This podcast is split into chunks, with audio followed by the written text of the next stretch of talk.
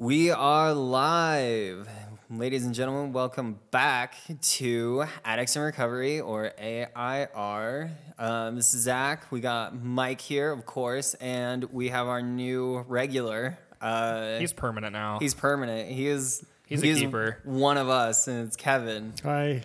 Um, man, everybody just loves him, so we're like, why not just bring him back? yeah, I got good Just keep feedback, and bring- he's got he's got wisdom. He's got- turning fifty next year. Cool. Really? Thanks for saying that. I am. I am though. It's true. Um, today we're actually going to be talking about relapse prevention, uh, kind of what relapse is, uh, where relapse starts, um, the progression of it, and all that stuff. So we can kind of help whoever's out there and whoever's listening maybe recognize if they're in relapse um, or the process of relapse, because relapse is starts before you actually pick up, right? Um, so a couple of things we have listened to requests. So we've switched up our microphones and our gear. So We're let us yes, we are up to date. So let us know how this sounds in comparison to our other ones, and uh, also remember that we have a or that I have a blog. Um, it's addictabroad.home.blog. Uh, and that was also something to look into if you're traveling and in recovery. So And you can also check us out on Instagram. We're I'm trying to keep it active and fresh and Mike is inspirational, and you know we're gaining some followers, and you know any feedback or whatever, we're we're here, and we're definitely not leaving. Yeah. um, yeah. And so if you have any questions or comments or you want to hear about a specific topic, let us know. Just uh, message us on Instagram. And we, I think, have responded to 100% of everything that has been thrown out there. So if Yeah. not, we've definitely tried. No, we're we're staying pretty current. Yeah. So. All right, let's uh let's talk about let's talk about relapse. What's um what is what is relapse? Kevin, do, jump into it. What is relapse? What is relapse? Um, I would say relapse is. I'm interested to hear. So like, I know. Sorry to like just throw it at you. that's What okay. So, as relapse is where you mentally uh, you want to go back to the drugs and alcohol uh, instead of living and coping uh, with what's going on in your mind and in your life today. Uh, right? Would, Yeah, would yeah. say?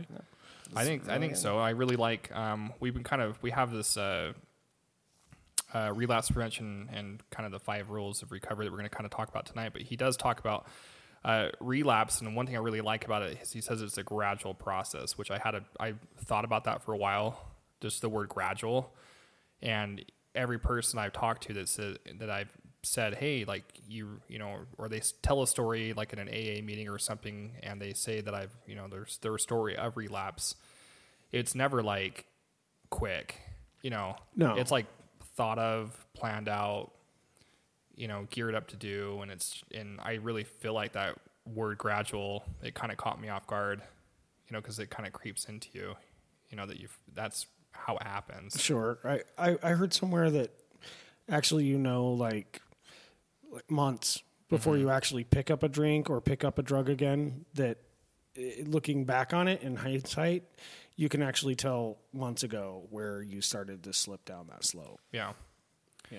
And I think it's healthy for what we want to try to talk about tonight is also people that are like in your inner circle. If you're married or you're dating or you got a spouse or whatever, family members, coworkers, uh, friends, and uh, making them aware of kind of your relapse prevention plan almost, uh, what you signs to look for, behavior that's changed, um, that kind of sets off kind of almost the alarm clock to the person saying, you know, I don't know if he's right or what he's doing. You know, I can sense that he's going back towards his like addiction behavior ways. Right. And and uh, at that point, being able to confront the person and ask them, you know, so, Right. Yeah, I I got a funny story. I want to eh, dive into it with right now. Excuse me. So Monday, I was at work and I was working pretty hard. We have all these busy, busy stuff happening right now. And one thing in my relapse prevention is open communication with my wife. And let you know, just a simple phone call or a simple text message of just saying like, "Hey, how checking in, how are you, whatever."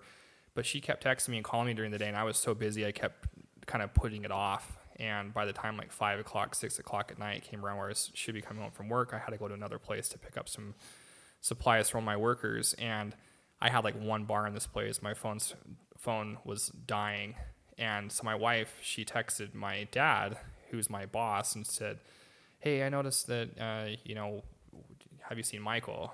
I'm I haven't heard from him all day," and my dad was just like, "Well, he was at the office with me a little bit ago, or whatever," and then they, he tried. Then my dad tried calling me, and my phone was at the house at that point charging while I was in my backyard, just kind of like pondering, trying to like prepare for the next day, just kind of going over stuff because my kids were asleep and I was like by myself. My wife is inside taking a shower, and literally my dad like marches around the back side of the house and he just like is all of a sudden in my backyard. I'm like, Dad, what's up? And he's like, Oh, I couldn't get a hold of you. Abby was trying to get a hold of you you know, and just like went on to this long thing of like we were, we were all just worried. Mom was telling me, you know, should I go over there? Should I go over his house? Should I go check on him? And and like I was seriously looking at my dad on my back patio. And I was just like, what? Like, and I, initially I got mad. You know, my head I was just like, oh great, here we go again. I'm getting checked on by everybody. Here How we- dare they? yeah, you know, like I just felt like just betrayed. Do they know who I am? Yeah. but then I just like took a deep breath and calmed down and I said, wow, I'm lucky that I have this type of support that's around me that fast. You're talking just a few phone calls that I just wasn't replying to, and that triggered everybody in my core was like, okay, something's going on. And obviously, you know, fortunately, nothing was. It was just life, busy life, and I just, and it was my fault. And I told that to my wife, but I told her I was like, yeah, I was kind of pissed about this, and and uh, you know, and she was like, "Well, are you mad at me?" I was like, "No, I'm not mad at you. I'm just like, I, it's my fault. I should have been the one who should have been communicating." And it was just kind of this big reminder. And then after, like, I brought my dad inside and I just like thanked him, gave him a big hug, and I was like, "Hey, you know, I really appreciate you spending the time to like your night, coming over here and talking to me, making sure I was okay." So I don't know. It just it just is a big reminder that um, you know I only have ten months clean. You know, it's not. See, and what, what I get out of that is you're you're so fortunate. Uh, I mean, you're so fortunate to have not only uh, family members, or you know, some people people may have friends that would you know be so bold as to come check on you, or or caring. Um, but the other fortunate part is that you're at a point where you can recognize how valuable it, that is, because uh, like you said, like you know, maybe your first first impulse would be like, you know, how dare you, like, Right. you know, or gosh, you don't trust me, or whatever. The the recognition that uh, you know you kind of earned that distrust right. from them and um and owning it owning it and uh and just uh, you know them coming to check on you that's that's that's where you know you're making progress Right. is you're having different thoughts about using you're using and Well, I also told my wife, I said, you know, I'm happy that I have this, but I, I made a point and said, if I was to jump at you now, like in denial, like, what? I can't believe you think this and da da da da da. That is addict behavior. It is And it- Absolutely. you know, and I it's a super I- guilty conscience. Exactly, too, when guilty. people do that. so I just, I just told her, I was like, if anybody has any questions, if they don't believe me, if they want to like, you know, whatever. smell your breath Yeah, exactly. yeah I, have a- I have people that still do that yeah. to me So or like they come in for the side hug, Uh. and they're like, and you can hear them go as they go in for the hug to see if they smell your breath. right Or I was drinking a kombucha. Like I was drinking this one. It was a clear mine and it's a dark bottle. It looks like a red stripe beer. You know. I had a friend like turn it. Oh, okay. right right But I it's think- cool though. I think that's actually a really good, uh, just to start off too. I think that's a really good um, lesson to to put out to the people that are listening. Is one of the first road or one of the first um, kind of walls that you can put in front of a relapse is the people you surround yourself by and your support system. And that's why 12 step groups are so so um, so I guess beneficial because they're so big and you create this support system and the same with your family.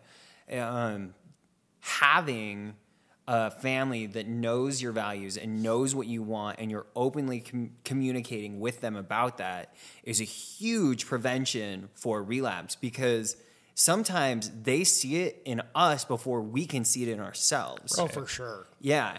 And by Well, that's what every therapist told me. They're Yeah. going to see it before you. Yeah, absolutely. And so having them like on that front line, I've had several moments of that exact same that exact same thing where somebody will like look at me, you know, kind of that Look. yeah, that one eyebrow raised, just like I'm on to you kind of thing. And I I get so pissed. Do you have any idea like how much work I've been putting into this? And I I, I personalize it, but in reality, I set myself up so that I can't fail. As I mean, at least not as easily. And and those people are a huge barrier preventing me from relapsing, um, because all those people will know. I mean, especially if I start if I start using again, the signs are obvious. Right. I mean, Yeah. you're not. I'm not hiding anything from anybody. Um, and so having those people, yeah, that's a huge, a huge tool to have. Yeah. Um, that a lot of people will actually not utilize. You know, they'll And avoid hard their though. family. I think it takes a lot of humility. For me, when I left rehab, uh, my wife and I, with my therapist, wrote down uh, boundaries of things that she wanted, things that I wanted that was doable in a home that was conducive. You know, simple things of you know, and we both agreed on it of different things. Of number one was if I drank again, I what do I do at that point? What is, what can she do at that point? And and my attitude towards it. And my therapist said, well, if he has the attitude of, hey, don't worry about it. It was only like a couple beers. I'll be fine. Versus, I drank and I'm going. What do I need to do? Where am I going at that point? It's two huge different avenues. You know, one of denial, like I'm going to be okay, versus I did this and I need some help you know, and that was number one. And it sounds really simple. It's like, okay, either you're going to be cool about it or you're going to be like lying about, you know. Yep. Right. Easier It's said just a than simple done. boundary, but Easier said than done. Right. Though. Like way easier said than done. well, we're pretty good at that. I think we're pretty good at being in denial of it. And it's like, I'm fine. You know, leave me- I got this. I'm good. So I wanted to jump into this. So we well, let's kind of parallel a little bit of this with this uh, with this doctor uh, that talks about this practice of uh, of relapse prevention. One thing that I really like about here, he says that each stage of recovery has its own risk of relapse, and um, he talks. He gives five main points. He says of what we need to do um, in our. It's five rules of recovery. Excuse me, and he talks about uh, number one. He says changing your life, and recovery involves creating a new life where it is easier not to use. Two, be completely honest. Three, ask for help. Four, practice self care, and five, don't bend the rules. So Don't bend the rules. Don't bend the rules. My mind, my mind used to go to immediately as you know these rules can be bent a little bit. yeah, and they can't. yeah, mended. You know, rules are meant to be broken, right?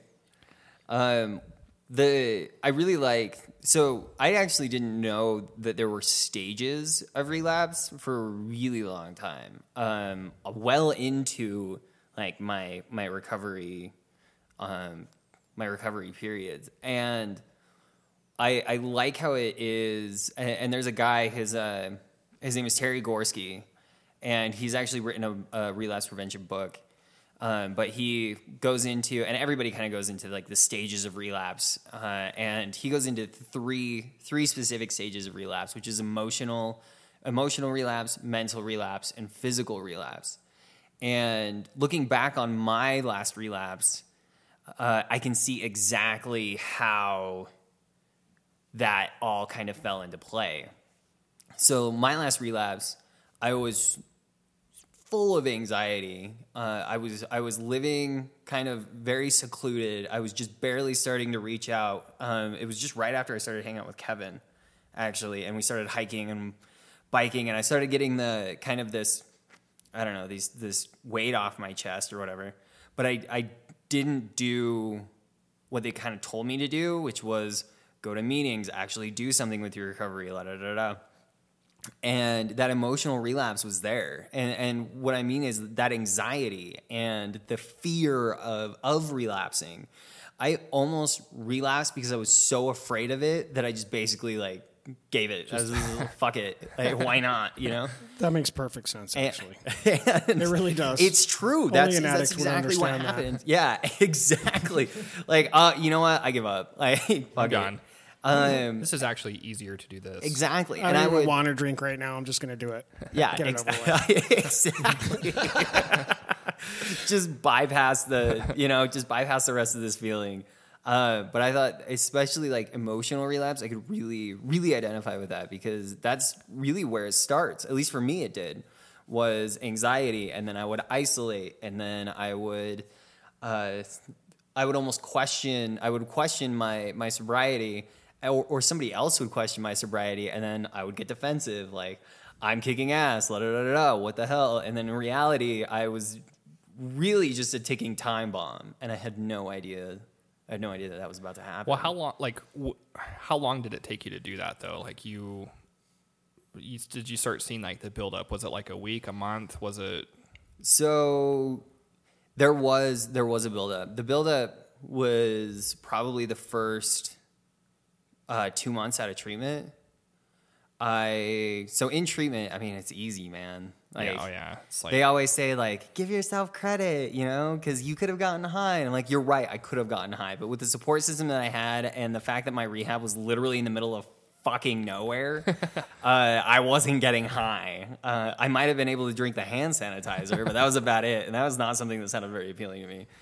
Uh, but once I left, that fear of, am I going to relapse? Am I going to be okay? What is life now? You know, what is a new life? What is life like? Are these people going to be the same? Am I going to be the same? What do I like to do? What do I don't like to do? All of these things just built up for two solid months.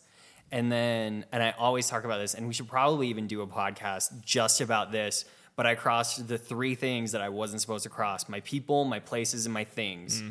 I was with an old using friend at a bar or in Salt Lake, which is the area that I used to drink and use in all the time, at a bar. so it's like Like six months in, like strikes, you're out. Yeah, exactly. I crossed all three lines. So of course, that that emotional, that buildup, that anxiety, and la da da da. My my thought was, I've been doing so well, and I've been so careful. I can just have a day or like a night with a friend, and I'll be fine. And it's really funny because I, we we actually. At what point in time, if you're in early recovery and you think, yeah, I'm just gonna go to a bar, yeah, that's a there's a really big red flag waving around. but I was at one bar and I got a 12 step call um, while I was at the bar. And, and I was talking to this lady and we were having this great conversation, la da da. And I like, and she was, I think she had already been drinking, but I had kind of convinced her, like, hey, don't drink, la da da, it's great, you know, recovery. And then sure as shit, the next bar we walked to, which is like, it was like a block away, I got fucking hammered. And you were talking to her while you were in a bar? I was talking to her while I was in a bar. Yeah, Right. she didn't know I sounds was. so in- familiar. you're all preaching AA to people while you're. Uh, I was Right. on the phone at, like Yeah. at the bar. Yeah, exactly, cool. exactly. Uh, but yeah, it did build up. It built up, and it, and I when I looked back on it, I could see that that emotional buildup, which. In hindsight, if I hadn't had that relapse, I probably wouldn't have adjusted my sails to where I now know what to look for. But a lot of people don't know what to look for. They don't see that underlining anxiety or that underlining depression or whatever it may be in the back of their mind because it's so small right now. But it builds and it almost snowballs sometimes. And and that's super dangerous because at any point a beer could just slide out onto the table and it's go you know, time. Yeah, it's go time. So after though, I got a question. So next day, like describe that. I uh I was with Kevin. um I woke up that morning and you know in the movies when like a bomb goes off or a grenade goes off, there's a ringing in their ears or like you know they have that ringing sound. That's what it felt like. I woke up and it was like a ringing in my ears. Uh, what the hell did you just do? How the fuck did you get to where you're at? Like, what, you know, what went wrong? Um, and I, there, there are very, there are several extremely low days that I've had in my recovery, and that was one of them. This is really just bad day. And what I did was I directly went and hung out with two friends in recovery. Um, and I told them like this that that morning. I mean, I didn't keep it in for very long, maybe a couple hours, and that seemed to help a lot more than just because my initial instinct was to isolate, isolate, stay at home, and I, these are new enough friends that I could get away with that. Right. Um, but isolate, stay at home, don't tell anybody, and I just knew that that wasn't going to work. So There's no way. sorry to keep grilling because like it's Yo, you're I'm good, way into Tear it this, but- apart. But, okay, so once that happened, you tell your buddies that are that are in, in recovery. How long did it take after to start feeling like better with yourself? Because there's I know that there's so much guilt and shame, and like you're just like I don't know if I can do this. I don't know if I can commit this type of lifestyle. How long did it take you to be like, you know what, I I start feeling better and I can do this? It so I had and and this goes for everyone who has a relapse. Everyone who has a relapse. Um, you have a choice, right? And this is the exact the exact thought that went through my head. I can either A go out and go out real, you know. I, I, I still have at that point in time I still had the numbers to all my connections. Um, all of the friends that I had at that point in time were still going to the same bars. So I could either A, go do that and go out and I guess try and handle it, or I can B, step my game up and actually do this recovery thing.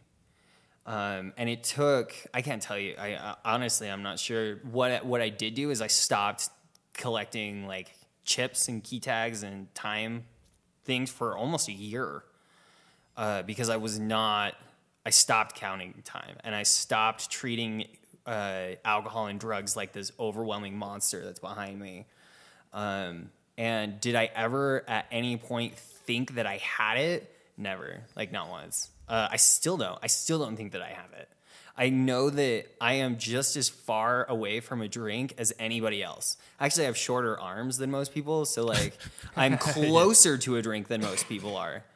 And I that's actually one of the things that has like kept me going for so long is is having that not necessarily the doubt, but the awareness that I am not I'm not invincible and I don't have it. Um, and at any point in time, I could go out just like anybody else. And so that's kind of, I guess I, I guess I, I, I didn't really find peace in that, but it taught me uh, this lesson of relapse is going to be out there, and I guess I kind of have a choice of how I want to look at it. Do I want to look at it as like this terrifying thing at the end of the tunnel, or do I want to look at it as an option that I'm just not going to take? And that's kind of how it switched. That was like on Sunday. I went to an AA meeting, and the guy that spoke, he had 17 years of sobriety, and he was on a work trip in Chicago, I think he said, and he was with a bunch of people that he didn't know, and somebody just handed him a beer and said, "Hey, you know, you want one?" And because the person had no idea that he was in like alcoholic at all, and he just like took it and he said, uh, "Sure," and he just drank it, and he was like in 17 years i was doing so well. And like within meeting a stranger who just handed me a beer at a work thing i did it. And he was like and it just crushed him. Yeah. you know? Did he did he say what was going through his mind when he said that he was having some issues he says once that happened he says he went back to the hotel room and he immediately flew back home the next day back to where he lived and he says he said that like did he get drunk though? not drunk Oh, but he did it. You know, he was just Sure. like really, he was just being honest about the situation, and then he he talked about kind of the pre up to that, where he wasn't like staying in tune with himself. He wasn't going to meetings anymore. He wasn't staying connected with people that uh, help him progress in his sobriety. You know, he said it was the small things, and he said it was very cliche, where everyone says that. You know, stay with your sponsor, stay with your people in your circles, do this, go to meetings, go. And he was like, "It's literally that cliche. It sounds ridiculous." and because I don't Yeah. like cliches, I hate them actually. And I, when I was in rehab, everyone got pissed at me because I'd always just like and for this, we'll take another 24. And they just like, okay, Mike, you're not, you're not funny, you know? and so I thought it was crazy, you know, uh, interesting story about that, you know, 17 years. And now he's had an additional 10 plus years of since that story.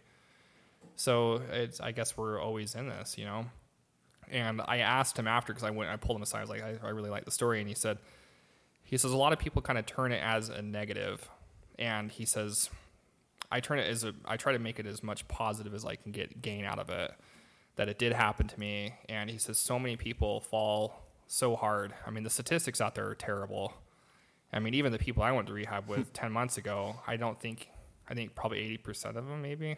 I I don't hear from a whole lot of them anymore, and they're having issues, and um, you know, Yeah, the odds aren't the odds aren't in your favor. right you know but it feels and i can see why though like i'm i'm i'm trying to obviously not do that and go through that um but it is i hate that feeling though when you've let someone down and it, nothing feels worse when you let yourself down Oh, And yeah. it's so hard to build yourself up The worst. yeah what about you kevin we haven't sorry we're zach and i are just No, I got Roping I, along. I was serious. Like, uh, so I I didn't I, I I believe I've said this like a few times on here, but um, I didn't really have any uh, education about alcoholism when I um, decided to to uh, give it a shot to get clean, and I didn't know anything about relapse. Um, I did go through relapse um, more than once.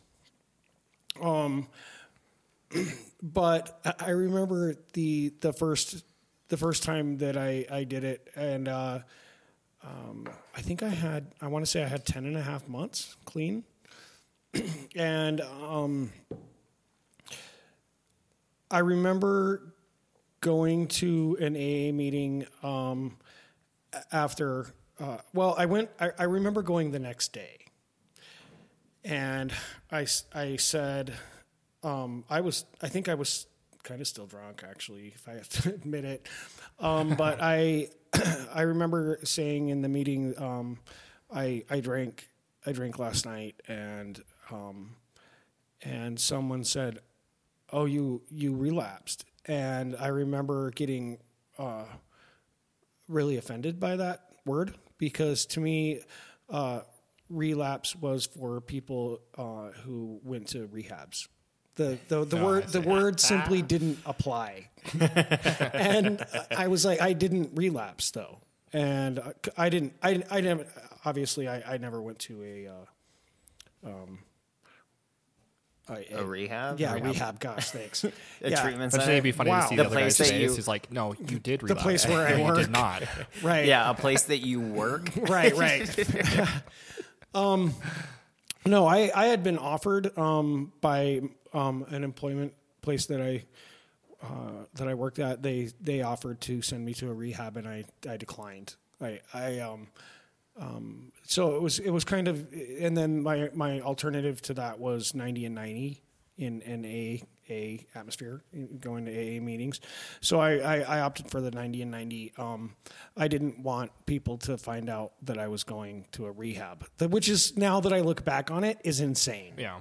Because, we all we all have our own amounts of pride. right, you know? but I it's funny how the how you look at um, going to re, going to a rehab or going into AA. You know, at, at the beginning, and many people share this. I think um, there's a lot of shame involved.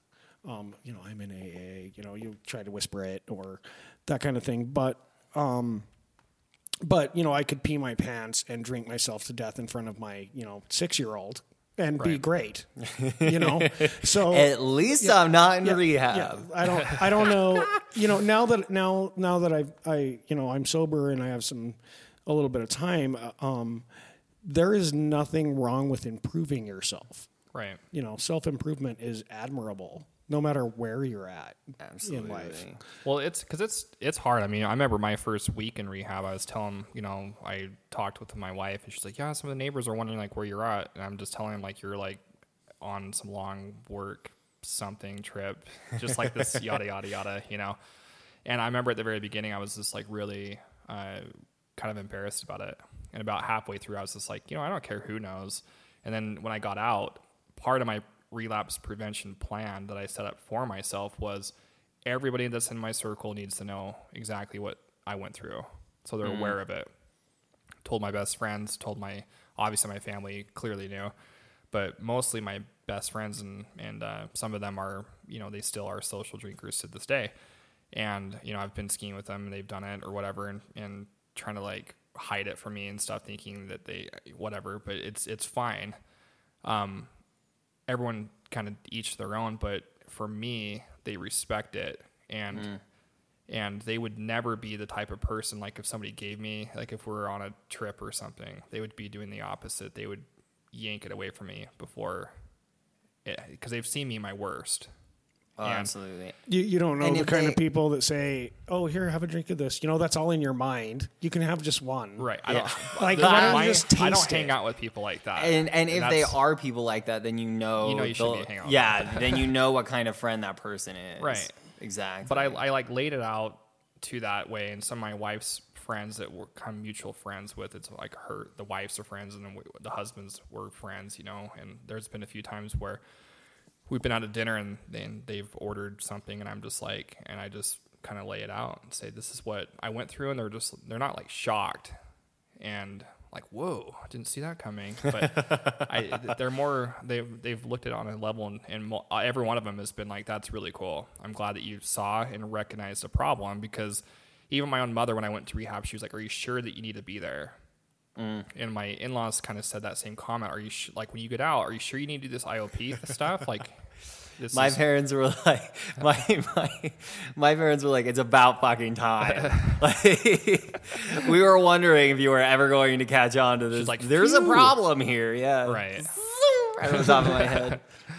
So I think it's that is my encouragement to you know if anybody is listening is to really sit down with everybody that's in your circle that you need to be able to be honest one with yourself two with uh, if you're in a relationship married whatever um, close friends and obviously those people that you are using. And I think that was like I don't know. I I just remember so vividly in my head there was a girl that was in rehab with us and she was telling the story about like we were doing these mock up scenarios and she was explaining that these people are role playing and acting like her using friends and what you say to them when you leave here.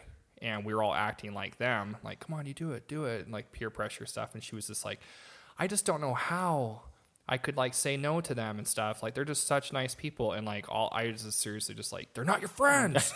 you know, I was like, it got uh, heated in there. Like we were, everyone's like yelling at each other. I was like, if they if they are encouraging you to do it, you don't go hang out with them. Like it's that simple. But it it really is not that simple. It's hard. You have It is tricky. connections and phone numbers and you know and you hear stories of you know if i go back i know if i go back you, you hear that with people in rehab too if i go back to where i was i know what i'm going to do and then like they don't do it they don't act on it and they go back to the same situation same house same yeah. and it's which is part of the relapse process. Right. Absolutely. A lot of the things, especially in early recovery, that I had to do, I had to clean house on Facebook because I didn't have, I, I really didn't understand like how many toxic people and toxic threads that I was following until I got out of treatment and they gave me like a phone back. And then I started looking into it. Dude, I was following some really dumb shit.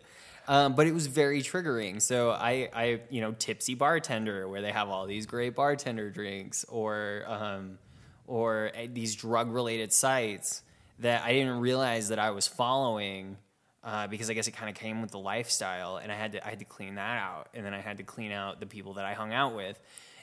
For anyone who is struggling, this is this is my this is my my thought on this. For anyone who's struggling on the whole, I'm gonna give up my friend. I can't give up my friends. There are seven billion people on the planet. I am 100% positive you could find another friend, especially a supportive one. And, and I and I get there's emotional attachment to that, but that brings a lot of people down, and that really is like what we were saying, what I was saying earlier, on the front line of relapse prevention. Stopping yourself from hanging out with toxic people or building a support system that supports your decisions, not one that questions it or tears it down uh, because it can, it, man, it just gets you. and you don't even realize that it gets you. And that's actually a part of this emotional relapse thing is when in emotional relapse, that first stage of the process, you're not even thinking about using. Using doesn't even come up. It just tips your scale slightly. And, and it's almost like having a, a scale with water in a bowl. And as that scale slightly tips, that water shifts and you can just, it will just tip it even more and it'll slowly go. Um, and then that's when it gets you into mental relapse. And we'll talk about that stage in a second. But that is one of those things that you have to be super aware of is being around the right people. Right.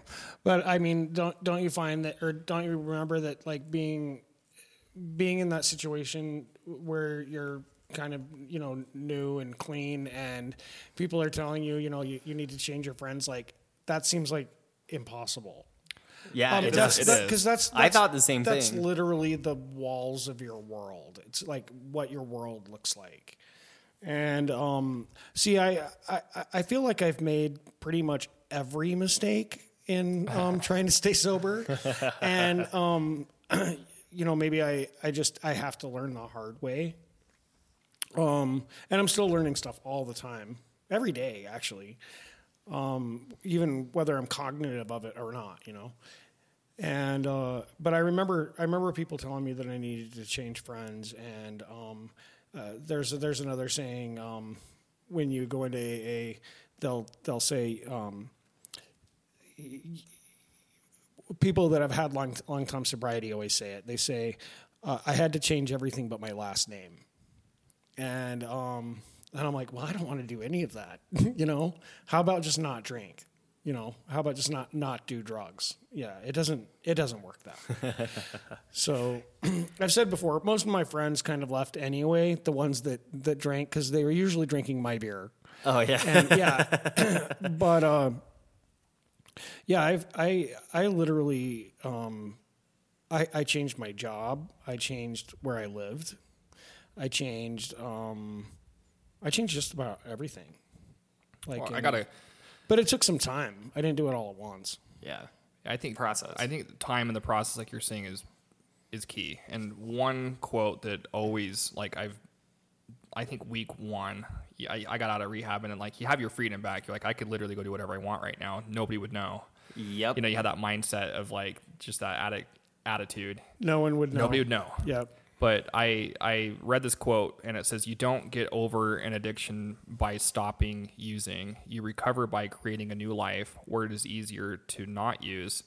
If you don't create a new life, then all the factors that brought you to your addiction will catch up with you again. And like I read that like over and over and over again and it's really true. Like if you don't create that new life and it's really hard to let go of that. I know like last week you said it's like giving up your best friend Right. and you you really it, it's a struggle you know like because there's parts of it that i remember my therapist was like you had some great times when you were drunk you did some cool shit i'm sure you have some funny stories and you know all of it's not like a negative bad thing you know it progressively went that negative bad way but Well, if it didn't start out, th- I, if you, if you don't mind, I, I had a, I had a friend say to me one time, um, I really hate going to some of these AA meetings because people will stand up and they'll talk about how horrible their lives were, were and you know war I started stories. drinking when I was five and it was terrible and blah blah blah, and you know if they if they if they started drinking it was terrible why why did they keep doing it? You know he's like cuz what I want to do when they say things like that is is stand up and say if if if it was if you had such a terrible time drinking then you didn't do it right. You know? You know because it I I had a blast for Yeah. years and years and years and years and it wasn't until you know maybe the last quarter of it that it got intensely we're caught up to you not good yeah right Yeah, I, I, same thing. It was like I remember crushing beers after I kayaked a cli- class five river. It's like something I've never done before, and I was like, "We did it! No one died!" And like, wow, you know, cheersing beers in Jackson Hole with pals, like that was pretty rad, Right. You know, sitting around the campfire talking about it, like we didn't die, and like just like, wow, oh my, we're over here doing it's. Uh, there's some you know good stories about it, but then it's just like I I call it like my life sucker That's what it did to me. It just sucked all of the fun of who I really am as a person, and it just yanked all that out away from me. And I and it took a while to kind of build that back, and I still am building it back. So One of the uh, so we so we talked about um, we talked about emotional relapse and how you're not actually thinking about using an emotional relapse. They're your emotions or behaviors that are setting you up, kind of slightly tipping that scale. Um, the second part, or I guess the second phase in the relapse cycle, is mental relapse. And this is where, so for a really long time in my recovery, I wouldn't let myself get to the emotional relapse. I was hypersensitive on how much I worked, how much I put into school, especially after I relapsed. It was, I mean, I was hyper aware of it. Um, anything that would mentally throw me off or could potentially throw me off, I was highly aware of how it could happen. What if it does? What am I going to do about it? But then what happens now is I kind of I'll push myself to limits. Um, I get more comfortable in my recovery, so I can pick up more things, um, and then it leads into this mental relapse. And this is where there's a war going on in my mind. Do I want to use? Do I not want to use? Uh, and it's super simple, and they're super quiet thoughts that are in the back of my head sometimes, but it's insane. Like there's there was a time, and I don't recommend this to anybody, but I lived with my parents for a while, and my dad had a, a liquor cabinet and a beer fridge and everything that was out in their garage. So I never kind of went out there and crossed it, but it's always been there.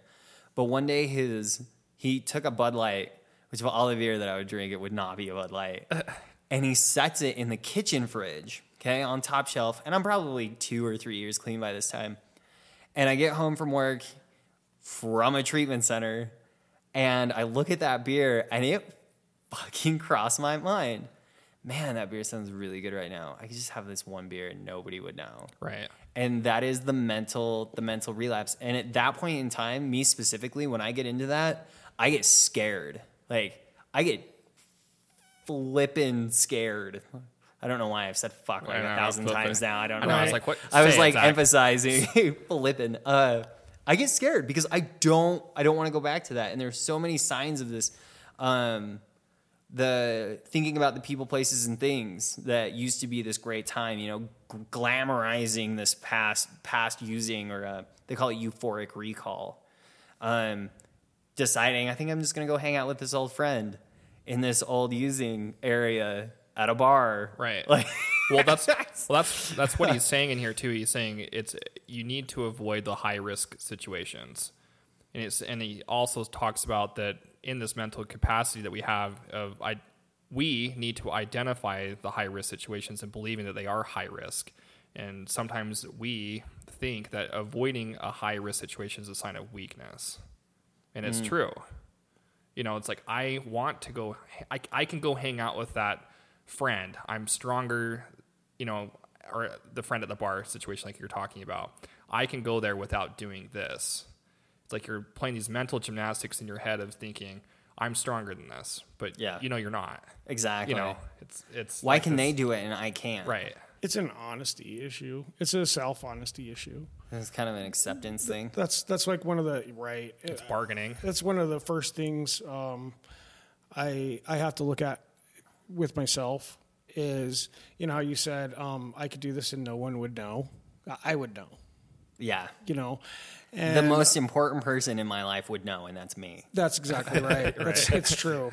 Um, it, it's it to me. It's a it's a question of honesty. Even when I think, um, when I get myself into, uh, I don't know, a state of mind where um, that's similar to relapse. I guess maybe like you know you said a, an emotional relapse. You know, because a relapse doesn't have to be just using. You can go. You know, you can sort of relapse without actually picking up. Absolutely, They call it a dry drunk. Yeah. I did that for a bit. And um but one of the one of the alarms that goes off for me is um honesty. Um it- when I, the first the what I noticed the first thing that goes if I pick up and drink uh my honesty just immediately just flies out the window. Um I'm not going to tell anybody you know uh, you immediately hide it and your first response is to lie about it. Are you already planning on lying about it? If anybody asks me, no. You know, um, if I, you know, Why would I say yes? yeah, I mean, the, the, the moment it passes my lips, I begin to lie. I begin to lie to myself. I begin to mentally lie to other people. I get prepared. I'm like writing scripts out for you know the lies that I'm going to use, and um, and I and I and I notice when when there's kind of those those things that come along. Um, uh, even bef- you know before I pick up or anything, weeks before or months, you know, now I, I head it off.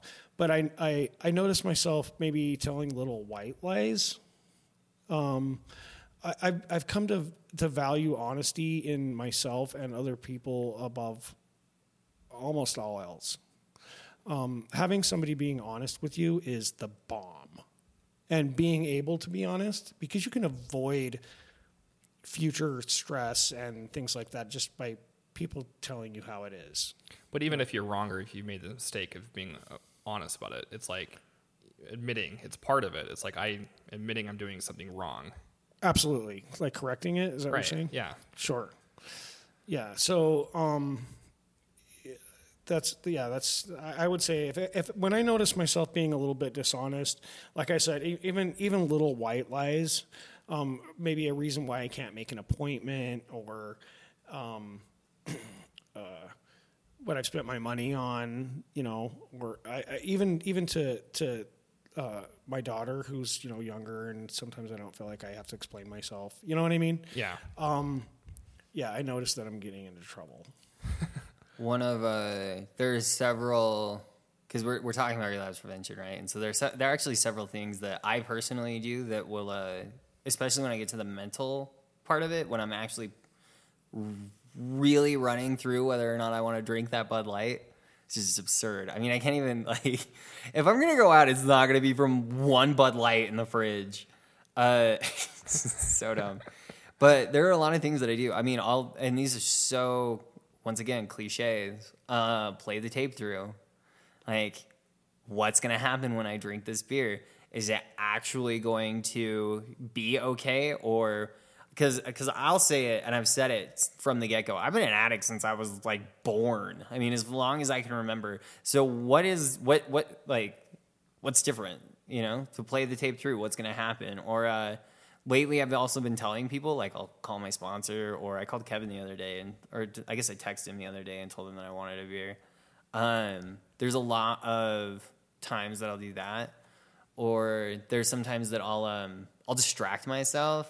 And early in recovery, it's so hard because it's almost like this like overwhelming thought in the back of your mind, like you want to drink. I don't want to drink. Look, there's a squirrel. You want to drink. I don't want to drink. Look, there's a you know a tree. I don't want to Well, drink. it's- it's Look, like- there's a It's just it's so consuming. it is. you know and i and i one thing that i really have struggled with is like that self-consumption of and and dropping it and like learning how to like kind of play the tape out but just like mentally stopping and pausing exactly. you know and just thinking about it and just kind of taking a deep breath or slowing down and being like okay what what is going to happen if i do this or i can see um you know it all falling in front of me again Exactly. And it's a lot easier said than done, especially in the beginning, but it gets easier the more the more time you have away from the drug and the more uh, I guess the more practice that you get in. And then I, I think another thing too that I really init- like utilize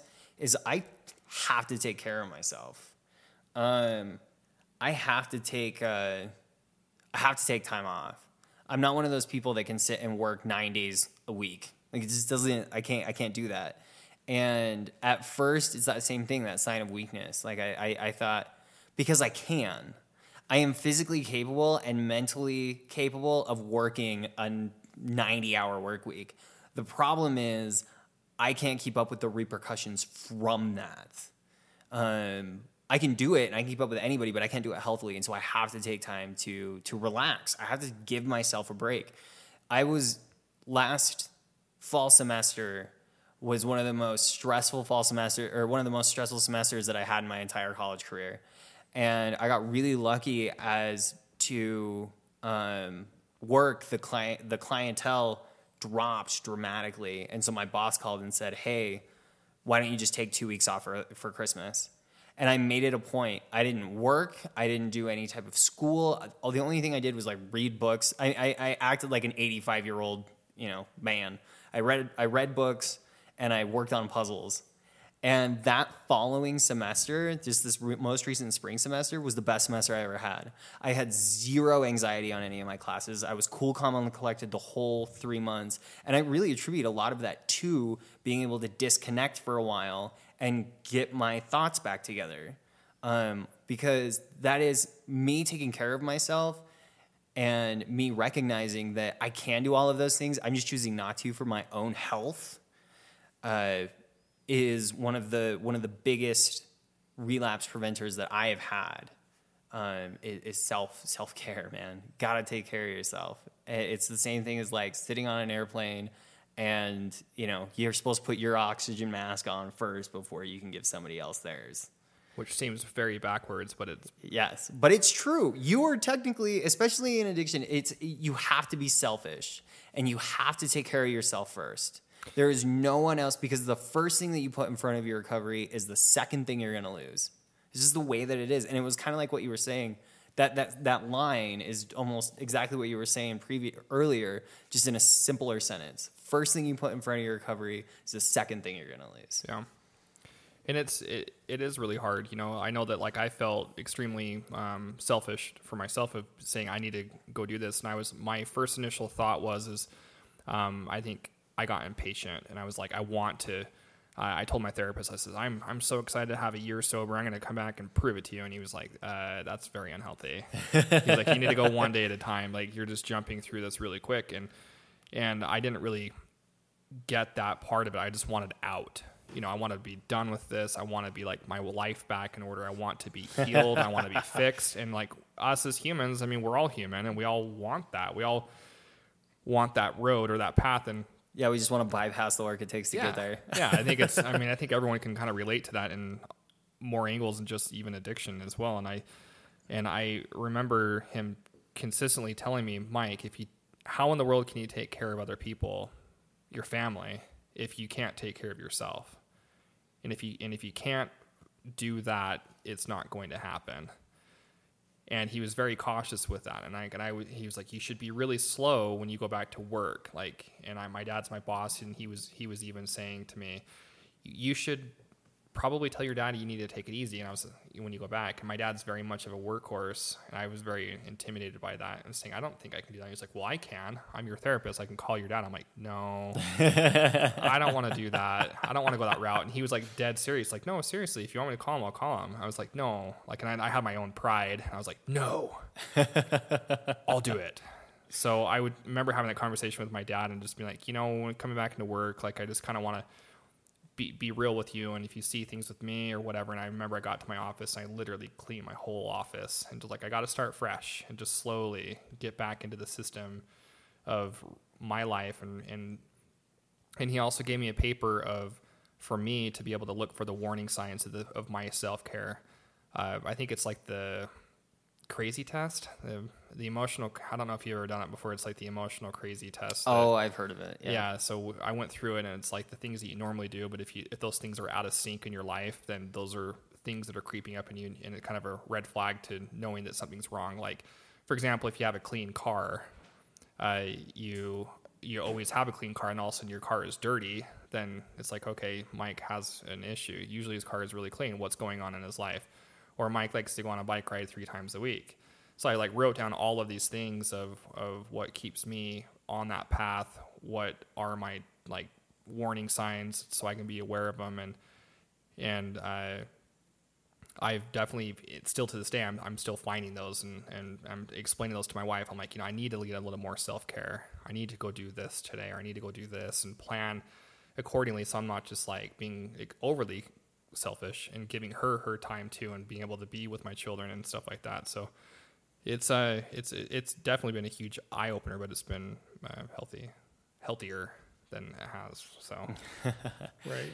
Right on. Well we are just running out of time. Um what are some uh what are some final suggestions relapse prevention? What do you got kevin? What do you think Well, I would, I would definitely, if I was in the AA program, which I am, but if if you guys, if someone that's listening that decided to go that route, I would, uh, I would find a sponsor that's uh, done the steps. I, you know, any at, first any sponsor will do. I, um, but as you, you know. You keep going to meetings and your recovery gets a little bit stronger. Um, I would not fear finding a different sponsor. It's not a, a sponsor. I think some people are afraid to be like, "Oh, my sponsor's not working out for me." You know, like there's something wrong with me. you know, um, it, it's not doesn't work that way. Uh, a sponsor is a person who has done the steps, has and and as a result has gained uh, sobriety time. So they can literally, because they understand the steps, and so they can literally walk you through them. Um, I would suggest doing that. That's that that has given me the longest amount of time is actually doing the steps um, to see what the result of them would be if I actually did the steps. Um, there's, I, if I can quickly point it out or say a little thing, um, I kind of compare it to um, my life is like a, a roller coaster, like uh, one of those white rickety roller coasters.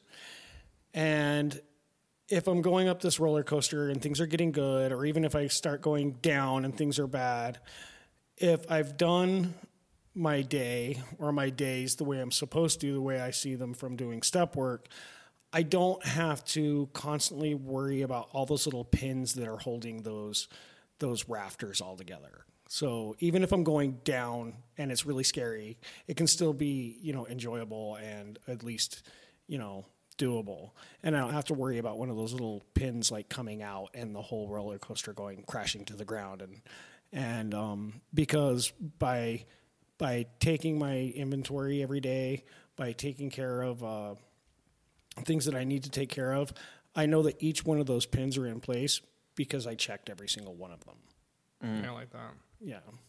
So um, I would I would I would go the route of uh, doing the twelve steps, um, or at least going to meetings and spreading my uh, base out wide. One of the one of the mistakes that I made in the beginning that sent me through. Um, I sent myself through a very hard relapse. I almost didn't come back. Actually, um, was I didn't meet a lot of people. I was very shy. Um, I was very. Um, I, I had a hard time saying my name, just introducing myself as an alcoholic in meetings, and my entire recovery was kind of based around one guy, which is like the guy who suggested that I go. Um, so what I've done now is I'm willing to stick out my hand and say, "Hi, my name's Kevin." Right. you know how's it going I and and just you know we were talking about earlier about um, having to change friends and everything I, i'm not so worried and scared of the unknown anymore because i've do you remember like i, I think when you first when i first uh, was on here with you and i told you to be curious Yeah. well, to, so having somebody tell you to change all of your friends is like asking them for you to to look out into a void and take a first step. Like that's it's just not no. you know, you're you're just I'm a not gonna do merciless that. like, you know, fuck you. I'm not getting rid of my friends. I'm not like but like um but now I'm curious about what that first step into the void is going to bring me. Because every time I do it, something's there. And it's just as good or even better. And if it's not better and it sucks, I take another step into the void. Um, just because I can't see the future doesn't mean it's going to be shitty. I like that. That's really good. I like that. And my, on with me on my closing, what I like to say um, is I have always been a pretty positive person growing up, smiling a lot, just laughing or joking about things that probably I shouldn't be joking about, like funerals or something. You know. Uh, no, I'm just joking. That wasn't funny, but but I I really tried to focus, and I hope that you can try this is to to avoid the negative thinking. It's so easy to get your wrap yourself wrapped up into it of you know, negativity, kind of like the Eeyore from Winnie the Pooh. You're like, oh, you know, kick in the dirt and just piss about stuff, and you know, like, like, Did like- you just reference Winnie the Pooh? yeah, Winnie the, you know, you know Eeyore. Yeah. Like my brother and I were laughing about him today at the office, and uh, I- we were Not we were- expecting that reference. we were teasing about it, just like, oh, my life sucks. You know, I can't do it. This and so uh, avoiding the negative thinking, like my problem is because of other people. I don't think I can handle life without using. Maybe I can't can just use occasionally. Life won't be fun. I won't be fun using without using. I'm worried I will run into someone I don't like, and just like this constant negativity, and and it's really a hard thing that I've learned of recognizing it and saying, okay, this is negative, and how can I turn it to a positive? And that's been kind of the key. It's been really hard to kind of flip that around. And I've been trying smaller things of just realizing of thinking something positive, and or just like if I'm driving in the car and I'm just like clenched, stomach's like held, flexed, you know, just anxiety, stress stressful. I just like look out and like, you know what? Just roll the window down for a second and just feel the air Right. Mm-hmm. and just like that felt good and just something so simple and like if if you can start to kind of tap into your brain into those small little cognitive th- thinkings it really does make it into a positive. and those the the more that you do it it's kind of like going to the gym and working out you become stronger and you become stronger so when those things do fly at you you can become stronger and in and especially in, in your relapse prevention i think the negativity when it's kind of crushed or stomped on, it really, you know, does better. So you aren't the Eeyore. Um, I think the last the, last thing that I would uh, throw on there is I don't I no matter how much time I have, uh, whether it's uh, a week, whether it's a year, whether it's ten years, the thing that consistently goes through my head is I don't got this. There are a lot of things that I that I'll look at in life and I'll be like, I got this. I'm gonna do this. And and there are a lot of other things that I have the uh, humility of saying that I don't have this.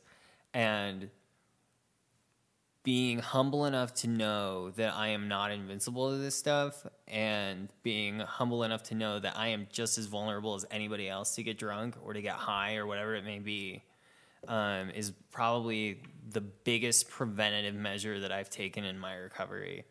Uh, to know, because I know so many people, especially in early recovery, somebody will come in into a treatment center and they've been drinking for 20 years.